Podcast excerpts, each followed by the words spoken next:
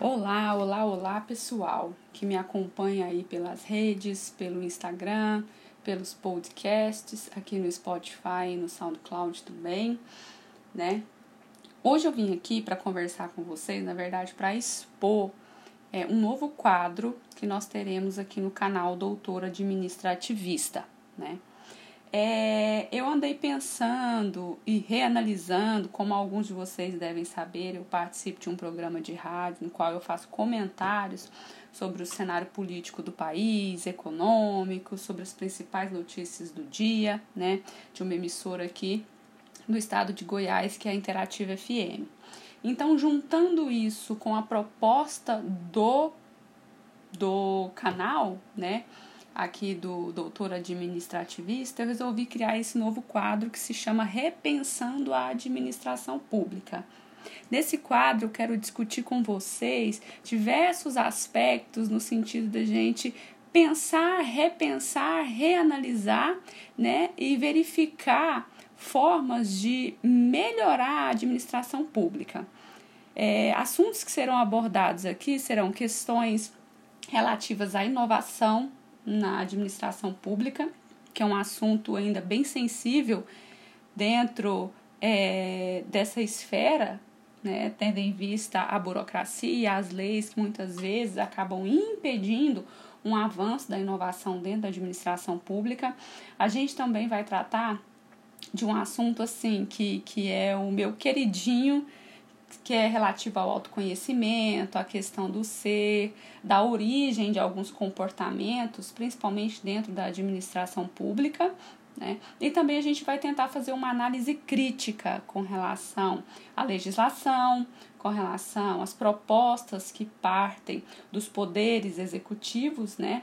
tanto a nível é, federal quanto estadual ou municipal na medida do possível, mas focando mais a nível federal. Então, assim, esses a, a princípio serão é, os pontos, os aspectos que eu pretendo tratar aqui nesse, nesse quadro novo, né, que é o Repensando a Administração Pública. Então, hoje eu vou começar com vocês sobre um tema que eu gosto bastante, que é a questão do ser e ter.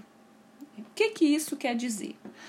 É, infelizmente, eu digo infelizmente, uma opinião subjetiva minha, eu acho que nós estamos sendo levados cada vez mais a valorizar o ter e não o ser. O que, eu quero dizer com isso?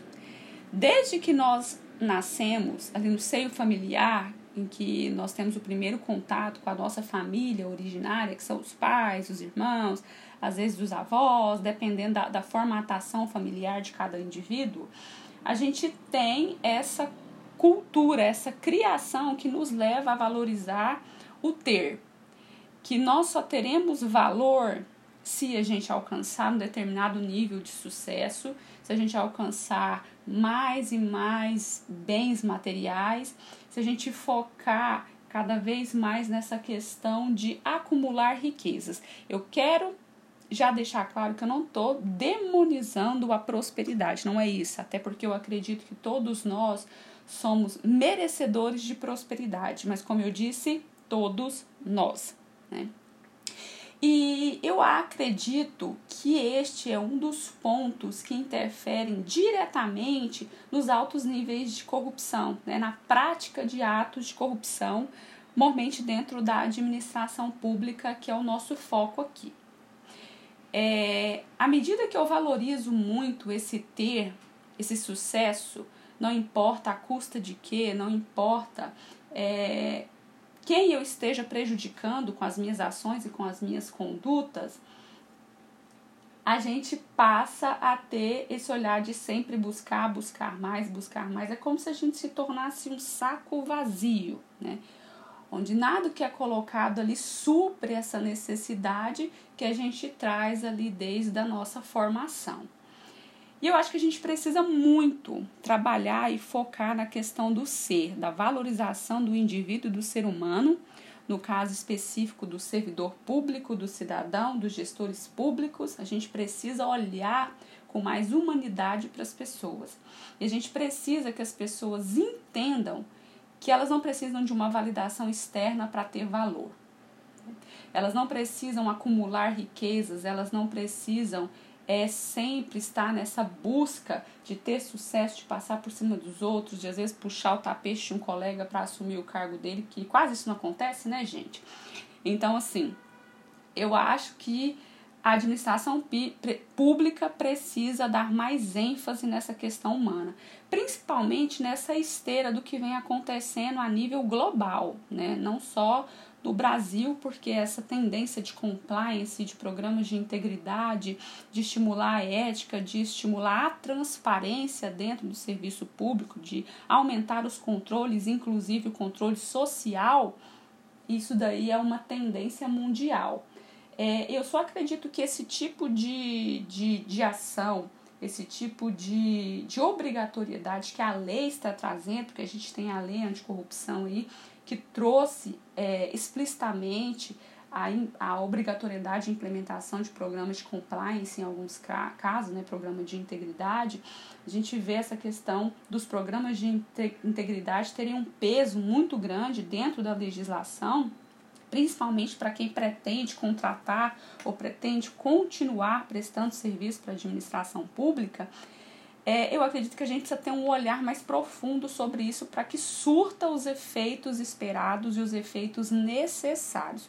Porque não adianta é, você trazer uma legislação que você impõe uma nova cultura se você não, é, de alguma forma, tenta garantir que as pessoas envolvidas naquele ambiente não vão conseguir ter essa mudança de consciência, não vão conseguir ter esse start, né? Esse esse momento da virada que a gente fala de falar assim, não, vamos mudar, eu vou mudar minha conduta, até mesmo porque senão vai refletir somente no ambiente ali profissional, somente dentro da administração pública.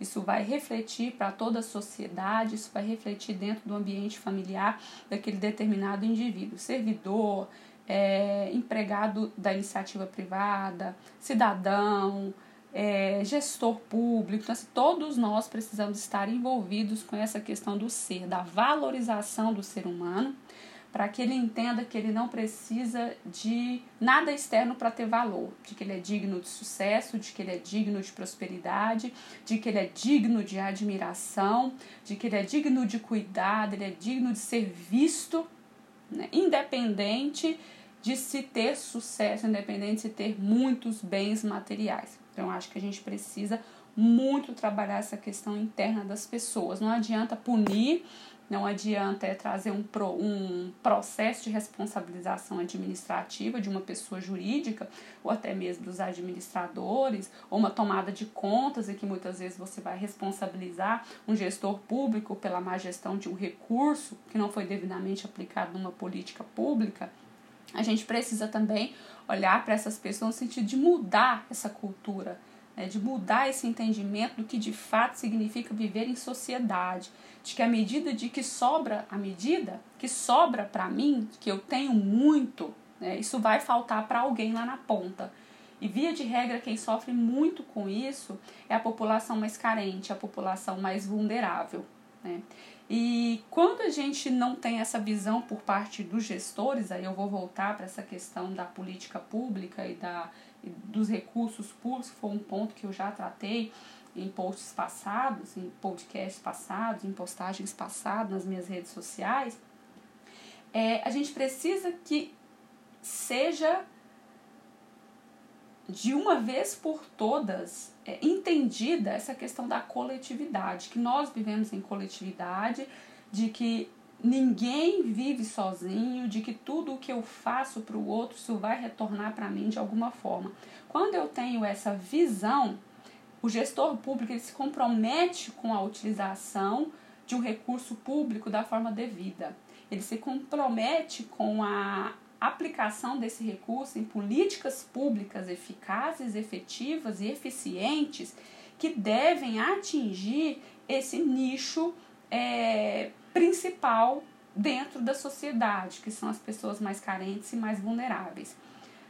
Então, assim, a mensagem que eu quero deixar é essa: valorize o ser humano, valorize é, o seu próximo, o seu colega de trabalho, valorize o seu chefe, valorize o seu subalterno, valorize os parceiros da administração pública, que são as pessoas jurídicas que prestam serviços, que, é, que vendem bens, que vendem materiais para a administração pública.